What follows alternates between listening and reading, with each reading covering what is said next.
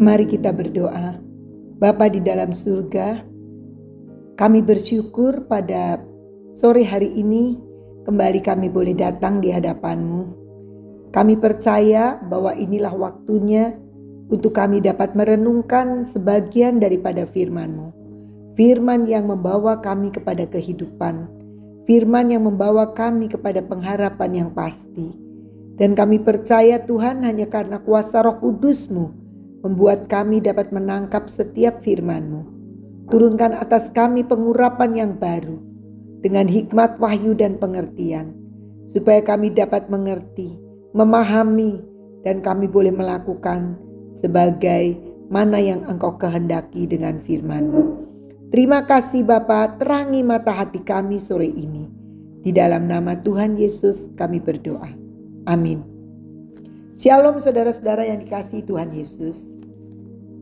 Tentu di antara kita semua pasti pernah bermimpi. Entah mimpinya itu satu mimpi ketika kita tidur malam dan biasanya itu di bawah sadar kita. Di alam di luar kesadaran kita, kita bermimpi. Tapi juga ada satu impian-impian yang sebenarnya lebih banyak dikatakan sebagai kerinduan, cita-cita, keinginan yang menjadi harapan kita. Martin Martin Luther King pernah menyatakan dengan satu kalimat yang mengatakan bahwa I have a dream.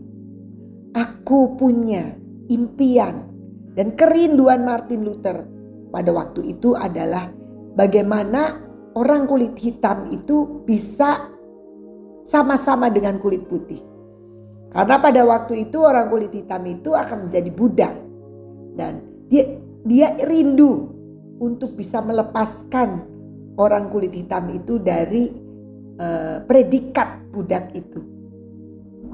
Dia katakan I have a dream, aku punya kerinduan, aku punya mimpi, aku punya angan-angan, aku punya cita-cita. Dan aku punya pengharapan.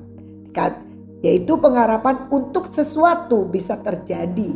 Nah, sama dengan kita juga, kita juga punya hal yang seperti itu. Saya percaya entah itu anak kecil, mungkin harapan-harapannya adalah yang sederhana-sederhana. Tapi semakin kita dewasa, kita punya harapan, kita punya cita-cita, kita punya kerinduan menjadi jauh lebih besar, jauh lebih tinggi lah harapan kita. Ya, mari kita belajar bagaimana firman Tuhan yang dikatakan di dalam 1 Timotius 4 ayat 10. Rasul Paulus mengatakan demikian. Itulah sebabnya kita berjerih payah dan berjuang karena kita menaruh pengharapan kita kepada Allah yang hidup, juru selamat semua manusia, terutama mereka yang percaya. Dikatakan itulah sebabnya kita harus berjuang. Dan kita tahu bahwa sebenarnya impian yang tidak pernah diperjuangkan bukanlah impian lagi, tapi hanya sekedar angan-angan. Sekedar cita-cita, ada begitu banyak orang punya cita-cita, tapi pada akhirnya tidak pernah terrealisasi. Kenapa? Karena kita sendiri tidak pernah mengusahakan, mengupayakan supaya cita-cita kita, impian kita, harapan kita itu menjadi suatu kenyataan. Impian itu, pengharapan itu ibarat tujuan yang sudah kita tetapkan. Sedangkan apakah kita akan sampai pada tujuan itu tergantung dari apakah kita melangkah ke arah itu. Saya uh, ingin menceritakan sedikit. Saya punya seorang ibu. Ibu saya adalah orang yang punya banyak cita-cita punya banyak harapan. Dan salah satu harapannya adalah anak-anaknya itu menjadi sarjana. Anak-anaknya itu mempunyai pendidikan yang tinggi. Anak-anaknya itu boleh eh, menikmati satu level pendidikan yang mumpuni, yang tinggi lah gitu. Nah, untuk mencapai itu, ibu saya ini selalu berjalan menuju kepada tujuan itu. Yaitu dengan apa? Ya, salah satunya tentu saja bekerja keras. Karena sekolah atau pendidikan itu memerlukan biaya. Dan ibu saya bukan orang yang mudah menyerah untuk membuat anaknya ya sudahlah kalau memang cuma sampai SMP nggak kuat lagi ya sudah biar bekerja tidak ibu saya akan berjuang sedemikian rupa untuk membuat kami anak-anaknya itu bisa mengecap pendidikan setinggi mungkin. Usaha itu dilakukan karena punya satu tujuan dan ibu saya melangkah menuju kepada tujuan itu. Tidak kemudian punya cita-cita, punya cita-cita. Tapi udahlah karena saya nggak punya biaya, saya tidak punya ongkos, saya tidak punya uh, apa ya kemampuan untuk membiayai, ya sudah anak bekerja saja. Tidak, ibu saya berdoa tentu saja karena ibu saya adalah seorang anak Tuhan yang luar biasa. Ibu saya selalu berdoa. Memang doanya tidak hanya untuk pendidikan, ada beberapa doa ya, yang dia sampaikan, tapi terutama dia juga mengatakan salah satu dari pengharapannya adalah uh, anak-anaknya mendapat pendidikan yang tinggi. Dulu waktu saya kecil, saya melihat ibu saya itu selalu suka dengan warna hijau. Pakaiannya juga e, tidak semua hijau sih, tapi banyak hijau. Dan dia selalu mengatakan, Mami suka sekali dengan warna hijau. Kenapa? Memang kita kadang-kadang setiap orang punya kecenderungan dengan warna favorit ya.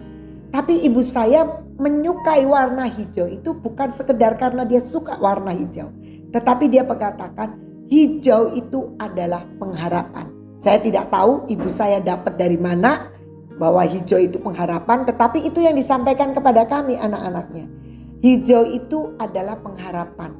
Hijau itu berharap dan bertumbuh. Jadi ibu saya menaruh sekali harapan dan cita-cita impiannya itu dan berjalan di dalamnya. Dengan bekerja keras, dengan banyak hal, kami bukan dari keluarga yang sangat berlimpah tidak. Kami hanya keluarga yang sederhana dan kalau untuk menyekolahkan e, tinggi itu butuh biaya yang mungkin jangkauan secara pikiran manusia tidak terlalu bisa untuk dilakukan. Kami empat bersaudara. Tetapi ibu saya selalu mengatakan, Mami punya harapan, Mami punya impian. Salah satu langkah lagi untuk e, ibu saya itu mencapai tujuan dan pengharapannya ketika dia memberi nasihat kepada anak-anaknya selalu soal pendidikan. Selalu soal bagaimana kamu sekolah dengan baik, bagaimana kamu harus belajar, bagaimana menyemangati kami untuk kami terus punya konsentrasi di dalam pelajarannya. Salah satunya, saya adalah anak perempuan satu-satunya. Empat bersaudara, tiga saudara saya itu lelaki semua. Tentunya kalau karena anak karena anak perempuan ya. Jadi pastinya saya suka sedikit untuk masuk dapur, pengen belajar ini dan itu. Mami saya selalu bilang begini, gak usah, kamu tidak usah masuk dapur, kamu belajar. Ingat ya, seumur mami sudah tidak bisa sekolah, tapi seumur mami bisa belajar masak. Mengerti artinya? Artinya gini, kamu sekarang ini waktunya sekolah, kalau cuma belajar masak, nanti kamu usia sudah dewasa, udah besar, udah lulus sarjana, kamu mau belajar masak pun masih bisa. Tetapi untuk sekolah, kamu sudah tidak bisa. Itu salah satu dari bagaimana ibu saya ini mengarahkan diri dengan cita-citanya, berjalan searah dan berharap eh, dengan apa yang diharapkannya. Dan itu membentuk kehidupan saya dan saudara-saudara saya untuk selalu berkonsentrasi dengan sekolah. Dan ibu saya selalu melengkapi kami dengan uh, seluruh kelengkapan daripada pendidikan sekolah. Kami tidak pernah harus pinjam buku dengan teman, enggak. Selalu diupayakan seberapa besar biaya sekolah diusahakan. Kadang-kadang ibu saya ikut arisan daripada untuk berharap mengumpulkan uang untuk bisa membiayai dari kakak saya, saya sampai kedua adik saya. Dan kita bisa melihat di situ apa yang diharapkan, apa yang diimpikan itu dijalani dengan tujuan itu. Jadi tidak tidak sementara punya impian A tapi yang dilakukannya B dan itu tidak mungkin impian itu akan terjadi. Karena di sini di Alkitab jelas dikatakan itulah sebabnya kita berjerih payah dan berjuang Jadi artinya tidak ada satu impian yang akan menjadi kenyataan tanpa sebuah perjuangan. Pasti ada usaha dan upaya untuk menuju ke jalan itu supaya harapan kita, impian kita itu menjadi satu yang pasti dan terjadi di dalam kehidupan kita. Kalau kita lihat dalam Roma 8 Roma 8 ayatnya yang ke-24 dikatakan demikian. Sebab kita diselamatkan dalam pengharapan. Tetapi pengharapan yang dilihat bukan pengharapan lagi. Sebab bagaimana orang masih mengharapkan apa yang dilihatnya. Jadi kita harus menyadari penglihatan, eh, pengharapan itu memang belum terlihat. Mungkin ketika waktu itu saya tidak tahu tetapi bisa saja ketika ibu saya bercita-cita tinggi supaya anak-anaknya punya pendidikan yang tinggi itu mungkin ada orang yang mencemooh. Mana mungkin itu terjadi? Tidak ada tanda-tanda ke situ. Mungkin kita juga seperti itu. Ada banyak pengharapan kita yang orang lain tidak bisa lihat. Wah, bagai punduk merindukan bulan. Gitu ya. Saya pernah mendengar satu kesaksian seorang anak yang dia dari keluarga yang sangat uh, tidak mampu. Tapi dia punya cita-cita tinggi, punya harapan untuk dia bisa sekolah ke luar negeri. Nah, ketika dia mengatakan bahwa saya tuh pengen sekali sekolah ke luar negeri. Pasti semua orang di sekitarnya yang melihat kondisi keluarganya dari mana anak ini berasal. Pasti akan berpikir ya, mana mungkin, mana mungkin, biaya dari mana. Kenyataannya anak itu akhirnya bisa sekolah ke luar negeri. Karena ternyata entah bagaimana ceritanya ada keluarga yang senang dengan anak itu dan keluarga kaya yang bisa membiayai ke luar negeri. Ada begitu banyak pengharapan kita itu sering kali kita inginkan kita berharap kepada sesuatu yang kelihatan. Kalau semua yang kelihatan tentu saja sebenarnya sudah tidak perlu diharapkan langsung kita bertindak aja. Pengharapan kita, impian kita itu justru sebenarnya yang kita tidak bisa lihat. Tetapi ketika kita berjalan menuju kepada apa yang kita impikan, maka kita akan bisa melihat pada akhirnya. Karena itu bisa menjadi kenyataan di dalam hidup kita. Kadang-kadang kita terlalu mengecilkan, mungkin kita punya cita-cita sesuatu, cita-cita, tetapi melihat kenyataan kondisi kita saat ini, kayaknya tidak mungkin itu terjadi. Dan kita kemudian berhenti. Berhenti untuk apa? Berhenti untuk berharap. Karena kita tidak bisa melihat sesuatu itu akan harapan itu akan terjadi menjadi kenyataan. Nah, kalau seperti itu kita tidak akan pernah mengerti bahwa sebenarnya pengharapan itu memang harus yang belum terlihat. Kalau yang sudah terlihat itu sudah bukan pengharapan lagi. Dan mari kita belajar. Firman Tuhan juga mengatakan Pengharapan yang dilihat bukan lagi pengharapan. Sebab bagaimana orang masih mengharapkan apa yang dilihatnya. Jadi kita mengerti bahwa sesungguhnya impian kita, keinginan kita, kerinduan kita itu tidak bisa diprediksi sebagai hal yang sudah nyata. Tetapi yang pasti kita harus berjalan menuju kepada harapan kita itu. Seseorang yang ingin menjadi juara bulu tangkis. Dia cita-cita lagi kecil, saya tuh pengen sekali untuk menjadi juara bulu tangkis. Tapi dia tidak pernah berlatih bulu tangkis. Dia tidak pernah mencoba untuk ikut klub di bulu tangkis. Dia tidak pernah mencoba untuk memegang raket dan kemudian mengayunkan raket itu. Bagaimana mungkin pengharapannya itu bisa jadi kenyataan dia menjadi juara? Menurut saya bukan juara. Juara kampung aja juga nggak bisa kalau tidak pernah berjalan menuju kepada angan-angan. Kalau kita merindukan, mengharapkan sesuatu, saya menginginkan untuk punya rumah. Tetapi sekarang ini saya belum punya kemampuan untuk punya rumah, untuk membeli rumah. Nah, bagaimana kita bisa berharap dan kita berjalan supaya pengharapan itu tidak hanya menjadi angan-angan yang tidak pernah kita sampaikan. Mari belajar untuk menabung. Mungkin kita akan bilang, waduh Saya menabung berapa puluh tahun baru bisa beli rumah. Sementara tabungan saya bertambah, sementara itu rumahnya juga harganya meningkat. Mari kita belajar. Belajar untuk mempercayai pengharapan di dalam Tuhan itu tidak pernah sia-sia.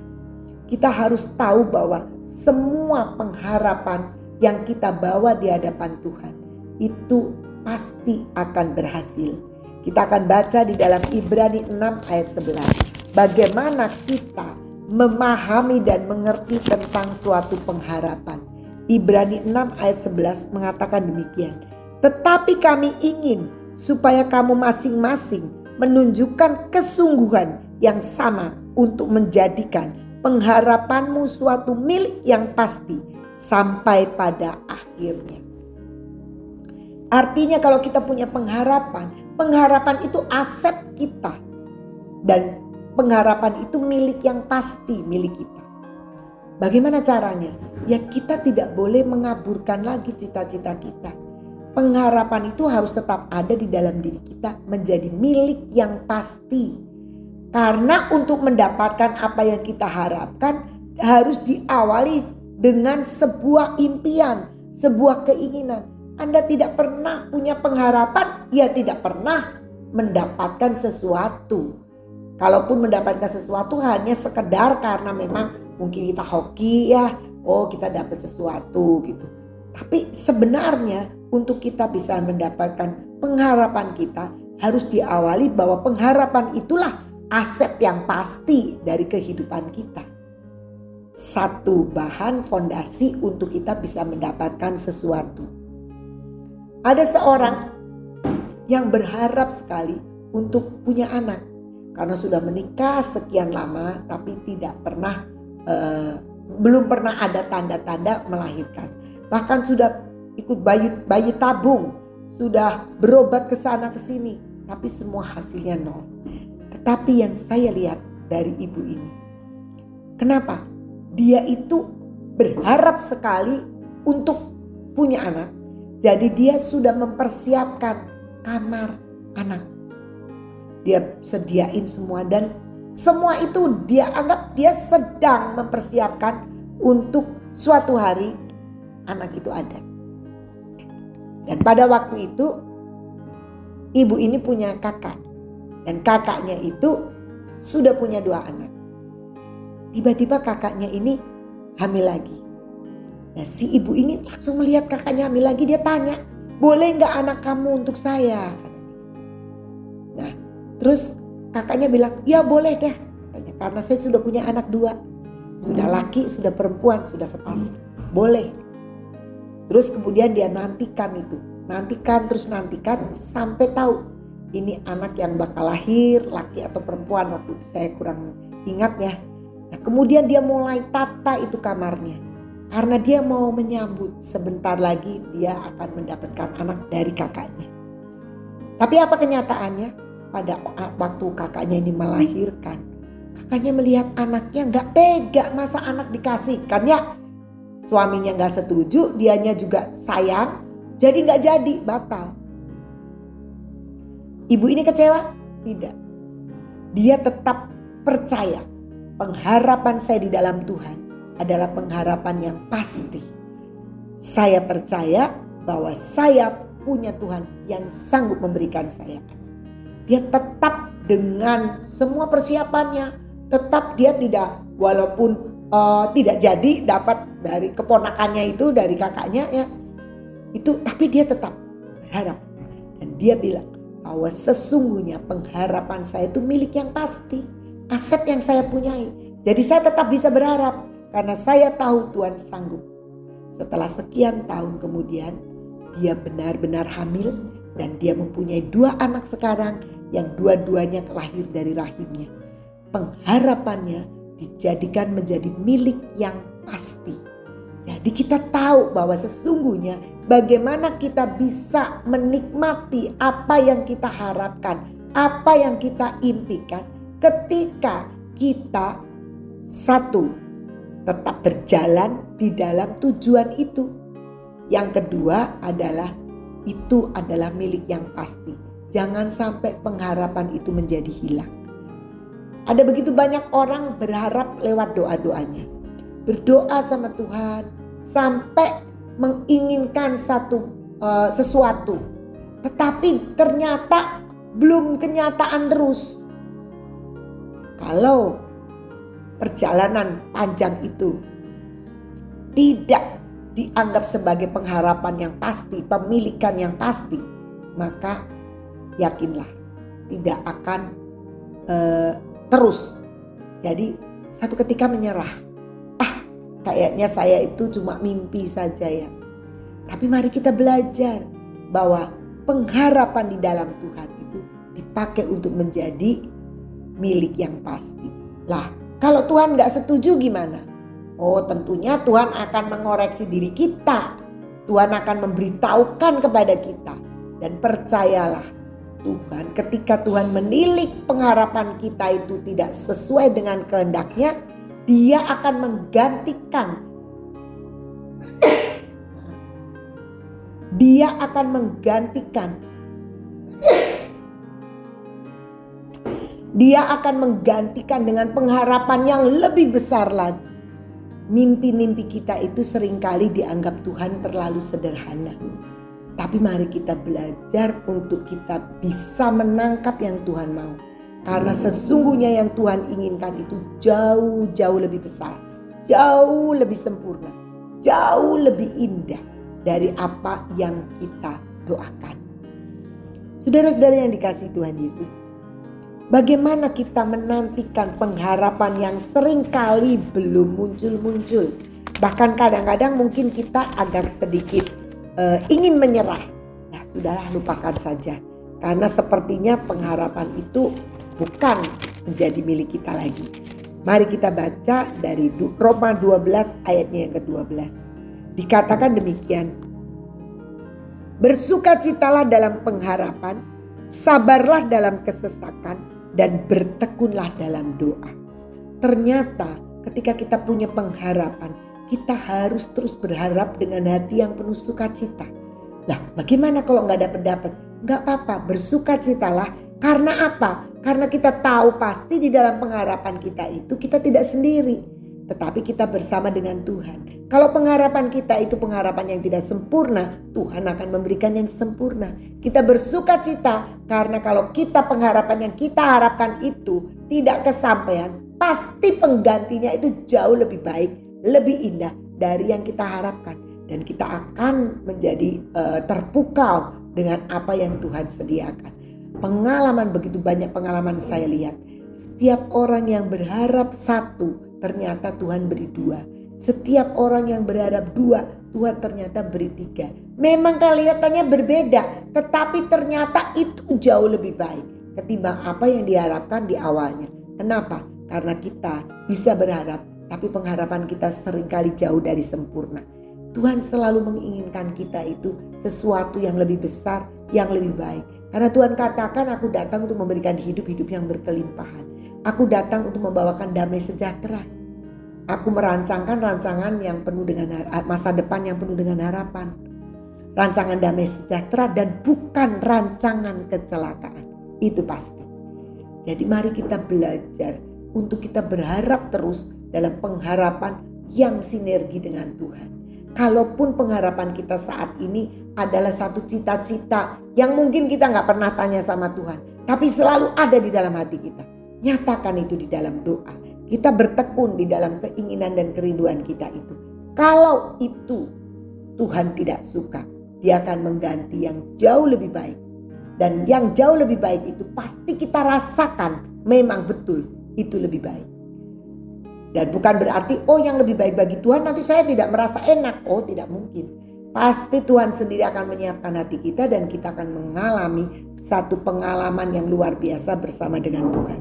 Jadi kita tahu bahwa Tuhan menginginkan untuk kita bersuka cita dalam pengharapan itu. Kita tetap berharap, kita menantikan, tapi kita jangan bersungut-sungut. Banyak orang menantikan supaya impian kita jadi, tapi bersungut-sungut. Kita tidak suka, kita tidak mengucap syukur, kita pikir terlalu sulit. Ada begitu banyak orang merasa sulit untuk mencapai apa yang diinginkannya. Padahal Pengharapan itu adalah pengharapan yang sebenarnya Tuhan sendiri nanti yang akan menolong untuk kita bisa mencapainya. Katakan bersuka cita, sabar dalam kesesakan. Mungkin sementara kita menantikan apa yang kita harapkan, kita harus bersabar dan kita harus tahu bahwa semua itu ada waktunya. Tuhan bilang semua akan indah pada waktunya, pada waktu Tuhan. Kalau kita sedang dalam masa-masa kesesakan itu, kita harus tetap bersabar dan percaya bahwa Tuhan ada di dalamnya. Bertekunlah dalam doa. Jangan kita kurangi doa kita. Kita terus berharap dan kita percaya doa itu akan membawa satu kekuatan yang luar biasa. Baik bagi kita maupun apa yang kita doakan. Percayalah doa itu akan mengubah segala-galanya. Doa orang percaya sangat besar kuasanya. Dan kita tahu kita baru menyelesaikan Paskah Kuasa kebangkitan Tuhan itu istimewa dan luar biasa. Marilah kita belajar untuk mengerti bahwa semua yang kita harapkan itu butuh satu waktu sampai pengharapan itu akan menjadi nyata. Rasul Paulus menuliskan di dalam, eh, kepada jemaat di Korintus yang tertulis dalam 1 Korintus 9 ayatnya yang ke-9 dan 10. Dikatakan demikian. Sebab dalam hukum Musa ada tertulis, Janganlah engkau memberangus mulut lembu yang sedang mengirik. Lembukah yang Allah perhatikan? Atau kitakah yang ia maksudkan? Ya, untuk kitalah hal ini ditulis. Yaitu pembajak harus membajak dalam pengharapan. Dan pengirik harus mengirik dalam pengharapan untuk memperoleh bagiannya. Saudara-saudara yang dikasih Tuhan Yesus. Tuhan tidak menginginkan kita mengerjakan sesuatu tanpa sebuah harapan. Tapi kalau kita mengerjakan apa pun juga, mari kita tetap punya pengharapan. Kalau kita sedang membajak, kita membajak dengan pengharapan. Satu ketika tanah ini menjadi tanah yang subur. Ketika kita mengirik, kita mengirik dalam pengharapan untuk kita memperoleh hasil dari apa yang kita irik itu. Jadi Tuhan menginginkan ketika kita melakukan apa saja, kita harus mengerjakannya dalam satu pengharapan. Apa saja. Mungkin satu ketika. Sekarang ini di depan saya ada sebotol air minum. Saya mau minum. Kenapa saya persiapkan di sini minum? Karena saya tahu dengan minum ini akan menyehatkan tubuh saya. Harapan saya dengan minum air ini saya akan tidak dehidrasi, saya akan mendapatkan kesehatan yang baik. Semua saya lakukan karena sebuah pengharapan. Kalau kita orang tua, kita menyekolahkan anak dengan sebuah pengharapan. Jangan kita merasa, wah lagi-lagi dimintain uang, wah lagi-lagi harus bayar ini itu. Itu orang yang menyatakan bahwa dia tidak punya pengharapan. Tetapi mari kita belajar mengerti bahwa ketika kita harus membayar karena ada satu harapan. Sama kita memberi makanan, kita dengan harapan makanannya itu enak. Walaupun nanti nanti ternyata kita kecewa karena kurang enak, tetapi Tuhan mengingatkan lewat Rasul Paulus menulis kepada jemaat di Korintus bahwa kalau kamu membajak harus membajak dalam pengharapan dan kalau kamu mengirik harus mengirik dalam pengharapan untuk memperoleh bagiannya.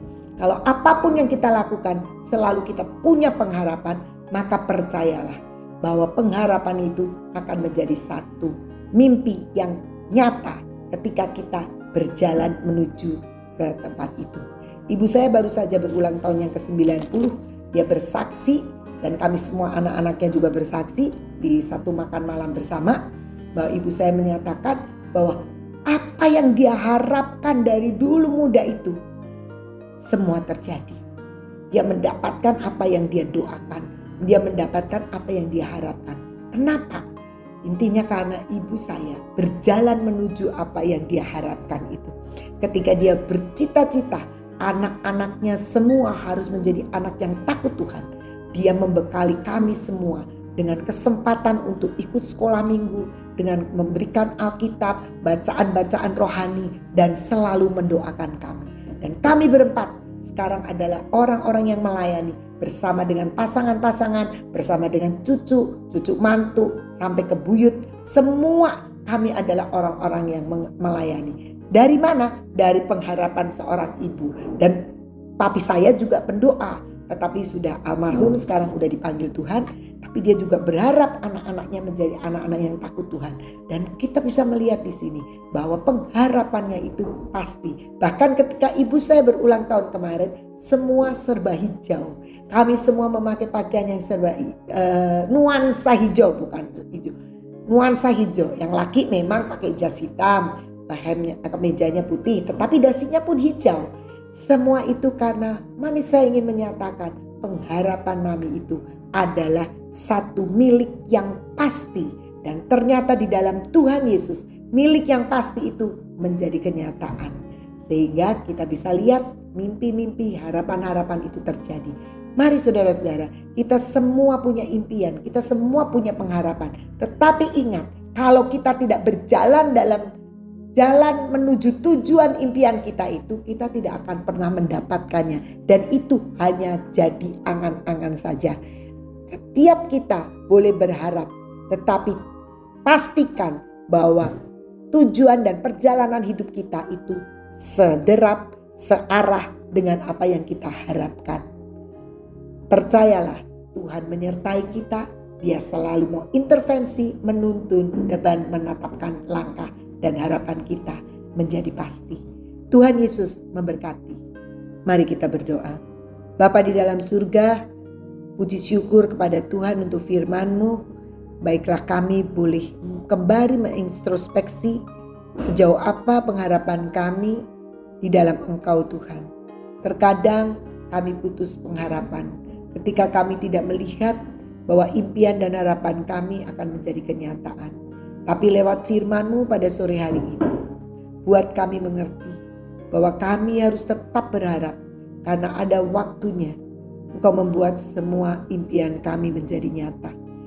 Biarlah kami boleh mengerti dan memastikan diri bahwa kami sedang berjalan bersama dengan Engkau dalam langkah yang menuju kepada pengharapan kami itu.